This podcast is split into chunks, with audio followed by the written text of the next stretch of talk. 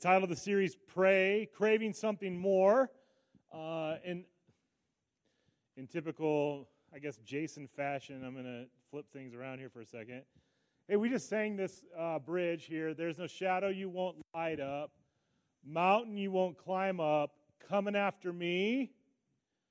There's no wall you won't kick down, lie you won't tear down, coming after me. We sang that as a church. Uh, I've talked about this a little bit. When we do worship, we're actually surrendering our own words and in unison together, singing the words that we put on the screen. So, as a corporate uh, activity, we're uniting our words and, and then singing praise to the Lord. That's, that's part of it. It's, it's, it's called submitting. You're submitting to what we tell you to, to sing, but the idea is that we're singing together. So we just sang this. This morning, this morning, we are going to talk about um, expectation within prayer. Uh, we'll do a little recap of last week, but we're going to talk about expectation. And the idea is that we need to move from duty to expectation when we pray. So, a lot of times when we pray, we just do it because we're supposed to do it. It's the Christian thing to do. It, in our denomination, we have a core value that's, uh, it says, the primary work of God's people is prayer. And many times it just becomes a job to us that we have to put our time in. We've got to put the prayer time in. I want to connect this back to this uh, bridge that we sang. If we sing this, these words, and believe these words when we sing them, if we truly if we truly say we believe there is no wall, shadow, lie that you won't destroy, kick down, or climb over to come after me, if you believe that, what do you expect to happen when you pray? Do you see the disconnect? If you truly believe this, when you pray, the expectations need to be through the moon. If Jesus is going to do this, if he is going to climb and knock down a wall and tear down every lie, and you believe that, when you pray, are you praying with expectation? Are you praying with power? Are you praying with the authority of the Spirit of God dwelling inside of you to expect Him to do the things that he says he's going to do. And this is where I think, as Christian people, we get a little goofy and we revert from this spirit filled life back to this duty filled life, this uh, activity filled life, this uh, responsibility. This, this is just what we do as Christian people. We show up and go to church. We bow our heads and pray. We do these particular things because this is what Christians do. And I put this picture up last week to say this is what we look at when we think of prayer. These are this is the image that we have. And I'm building the premise or trying to instill the premise or the want or the belief that there's something more. There's something more about this wonderful walk with Jesus that we have. There's something more. And if there is something more, I want you to want it, to crave it, to desire it, to say, there's something more, and I'm going to want that more. I don't want this, I don't want you to lose this this concept that God is going to extreme measures in order to interact with you and to provide for you and to love you and to care for you, that you make God a joke when you pray in weakness. You are praying to the creator of the heavens and earth. And when you do it out of duty, what do you you're limiting his ability to do things by your own belief. Do you make that connection? You tracking with me? We can't sing this or read scriptures that say he'll do immeasurably more than we can think or imagine and believe in those things and not pray with expectation and power. It is theologically horrible of us to do it like that. We just can't do that. So we're not going to. Now, I don't want us to be our prayer police and, start to irritate each other and interrupt each and, uh, and say, whoa, whoa, whoa, whoa, you're not praying with enough power and authority there. No, but I want to create, I want us to create a culture and to build within us that when we pray, we're praying to the maker of heavens and earth. We pray expecting God to do something. When we show up to church, we're expecting God to be here and meet Him face to face. When we go into our quiet time, our devotional life, or have family worship time, or whatever we're doing that's interacting with the King of the universe, Jesus, we are expecting something to happen. We're not entering into it just going, yeah, this is just the responsibility I'm supposed to have, and, and slogging through it, which we tend to do, right? to show up. It's my obligation. I have this, oh, I'm just supposed to do it. Do not diminish God's activity in your life and his effort in your life and his spirit dwelling in you by just going through the motions. So that's, I think, the genesis of where I'm coming from with this idea on prayer. Pray crave something more. Today we're going to take communion. And so I have for you a one page message.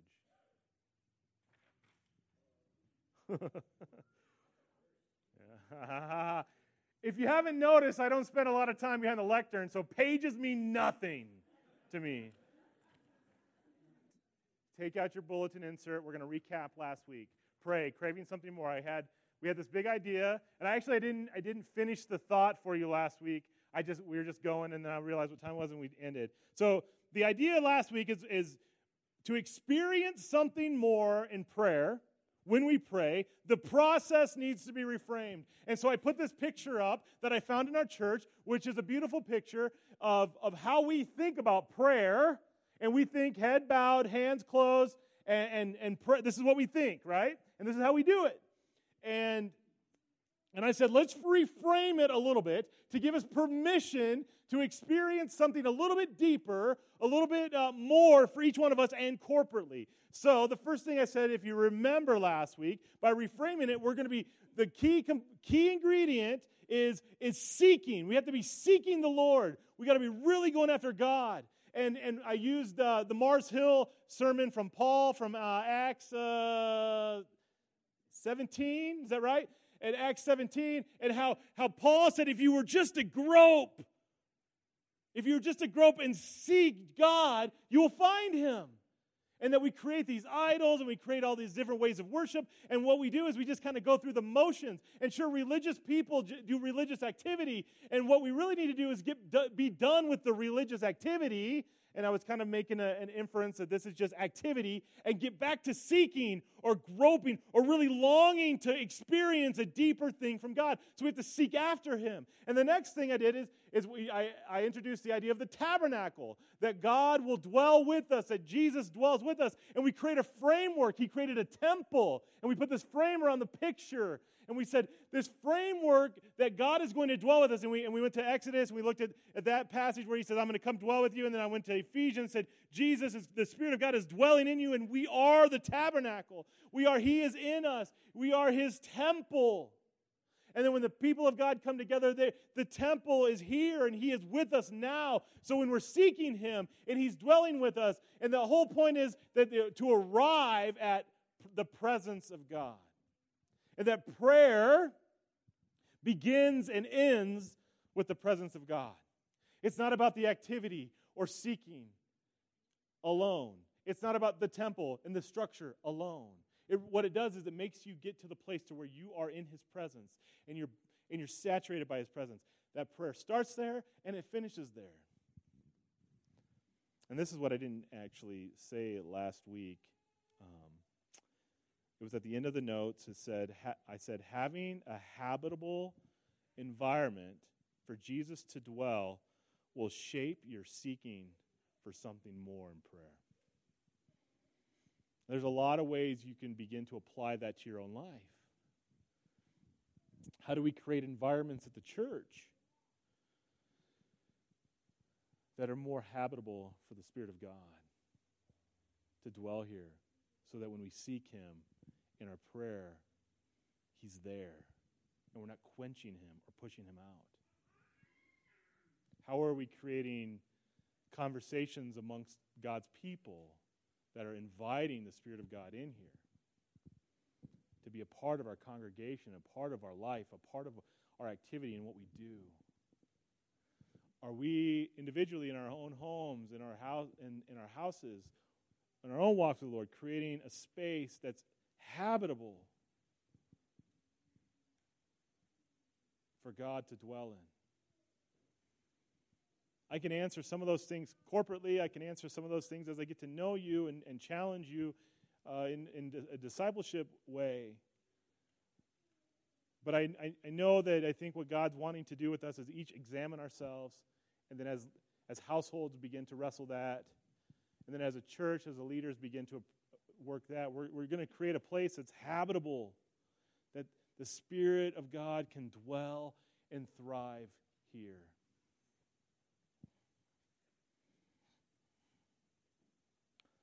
And that brings us, um, oh, and then I we did kind of a, I just reminder, we did this thing where I had people come up while while I was, I was sharing or talking or whatever this part is,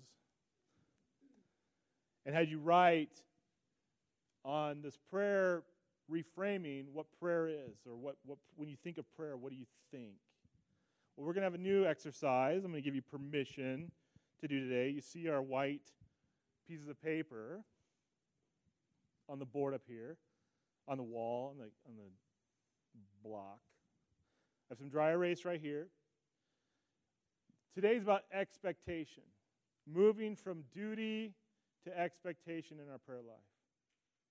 That we're not just praying for the sake of praying because it's what we're supposed to do, but we're praying with power and authority, expecting God to move.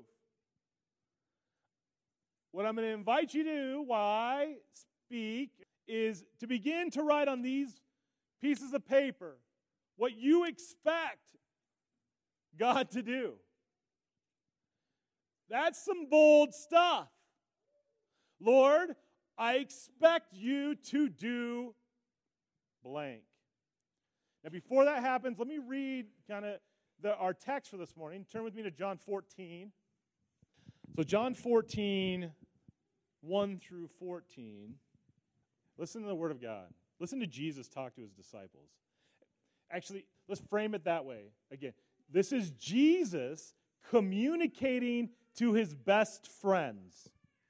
This is the Son of God who was tabernacled amongst us, sent to dwell amongst us, communicating, speaking life and truth into the 12 guys, plus probably a handful of women, plus probably another little group of the people he loved the most.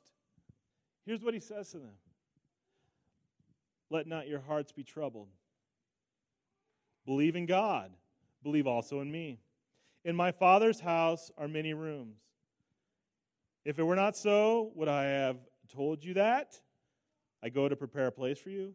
And if I go and prepare a place for you, I will come again and I will take you to myself, that where I am, you may be also. And you know the way to where I am going. Thomas said, Lord, we do not know where you are going. How can we know the way? And Jesus said to him, I am the way, I am the truth, I am the life. No one comes to the Father except through me. If you had known me, you would have known my Father also. From now on, you do know him and have seen him. Philip said to him, Lord, show us the Father, and it is enough for us. Jesus said to him, Have I been with you so long, and you still do not know me? Philip, Whoever has seen me has seen the Father. How can you say, Show us the Father? Do you not believe that I am in the Father and the Father is in me? The words that I say to you, I do not speak on my own authority, but the Father who dwells, who tabernacles in me, does his work.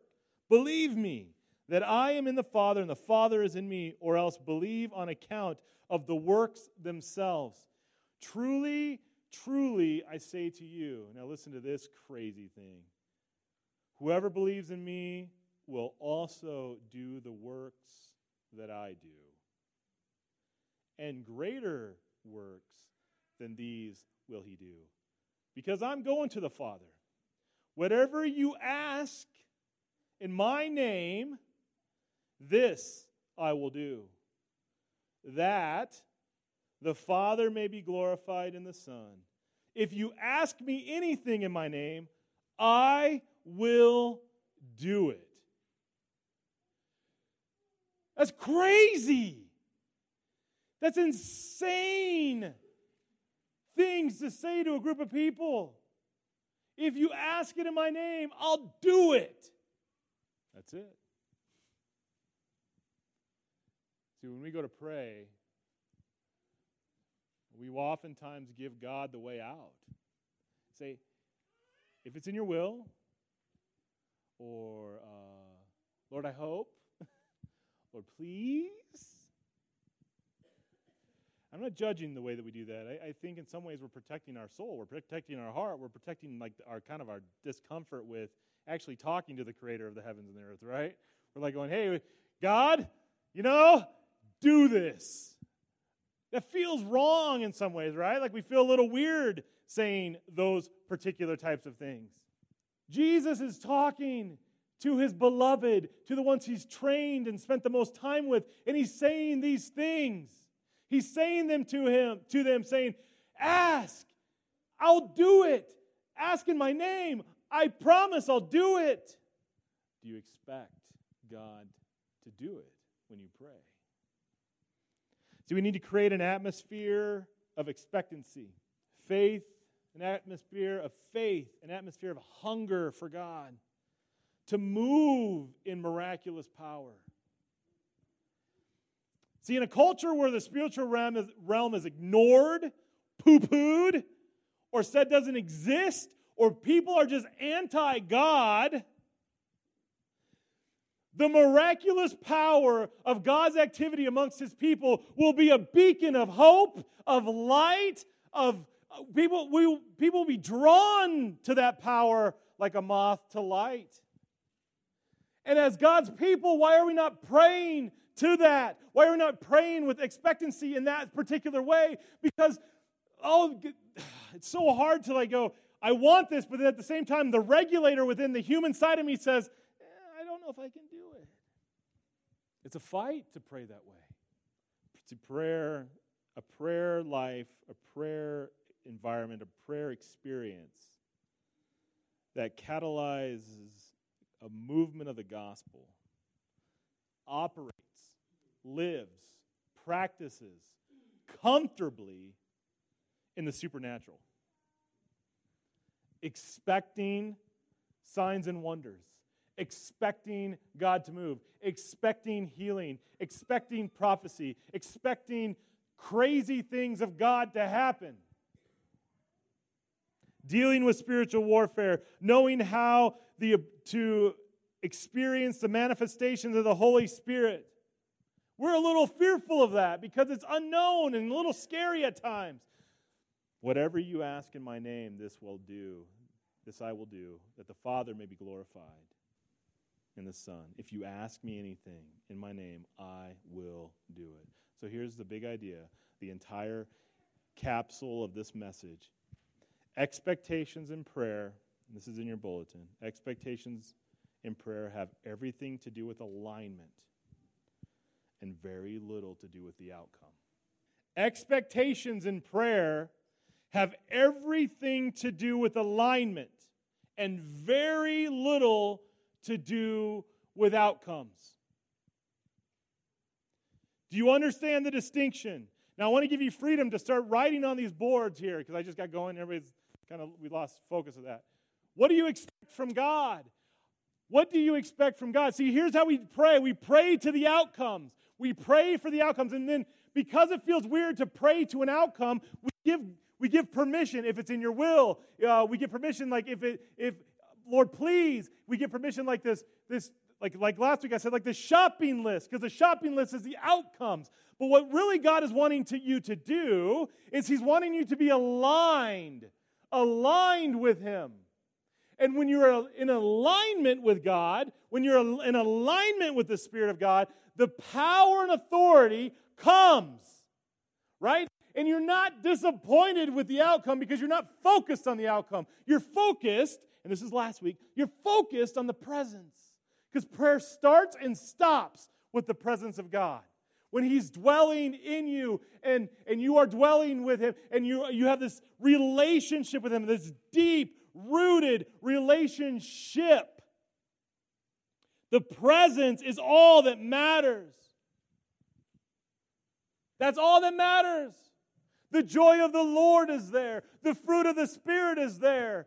The, the contentment with where you are is there. The outcome is the icing on the cake. And that is the glory of the Lord. He gets to demonstrate his, his amazing power when the outcome comes. Chuck Swindoll said there are three answers to prayer yes, no, and grow. Yes, no, and grow. I'm saying, and I'm not smarter than Chuck, and I'm not better than him, but I'm saying I don't want us to focus on the outcomes. I want us to focus on being aligned, to being united, to being connected in a deep way. Because when the expectation is about alignment, the outcome means nothing. Because you're united with Christ and His Spirit is dwelling in you. Many times we talk about things that we struggle with in our faith life, right? We struggle with uh, evangelizing. We struggle with sharing our faith. We struggle with being a witness. We struggle with, with discipling people. We just struggle with like interceding on other people's behalf. We struggle in our prayer life. We struggle uh, deep uh, study time and like focusing on the word. And, and I mean, there's all, everybody has their like, here's the thing that trips me up when I pray, or here's the thing that trips me up when I'm living my spiritual life. And and here's the, the kicker is, is, is Jesus says, You will receive power when the Holy Spirit comes upon you to be my witnesses to the ends of the earth. That's Acts 1 8, paraphrased. The outcome is to be the witness, right? But the power is the alignment. We don't have to worry about what the witness looks like because if we're aligned with the Spirit of God, the witness just comes. You will be my witness when the power of the Spirit is in you. So when we begin to pray with expectation, we're praying in an alignment. Sure, we're giving our requests to God. We're saying, God, hear us. God, do this. God, you promised that you would do the things that I ask in your name. But the in your name is the alignment that you have with Jesus. Let not your hearts be troubled, verse 1 of chapter 14 of, of John. Believe in God, believe also in me. In my Father's house there are many rooms. And I wouldn't have told you that if it weren't true. The things I'm telling you are true. So, what do you expect from God? When we pray and crave something more, I want us to pray with expectation, not out of responsibility. In our church, um, we have prayer requests that go out, you know, a couple times a week. Somebody sends something in. When you pray those prayers, when it hits your inbox, what does that sound like? How does that how does that, how does that come out of your mouth? I want you to wrestle with that. Are you praying with expectation because you want to be aligned with the Spirit of God? Are you praying with power and authority? Because I believe there's something more. We can pray better. It's a horrible way to say it. It really is. It's a horrible way to say it. I want us to be craving something more. Now, I'm going to ask us to move into like this kind of large block of, of worship time with communion, the prayer wall, expectation wall. I want this all to work together. I don't know how that'll go. I have no idea. So what we're going to do is I'm going to I'm going to talk about communion for a second. And then I want to give you freedom to come take communion, to come write your expectations on on on the wall because I want that. If you want to add anything to the to the what prayer means, there's a Sharpies right there. I'm just going to create I want to create like some space. It's uh, 1205. We're, and we'll just leave it open, and you come take communion as families, right on the wall. Hannah's going to be playing, um, and it's just going to be kind of like a, a worship space. Um, so the Lord, on that Passover night, when he installed communion.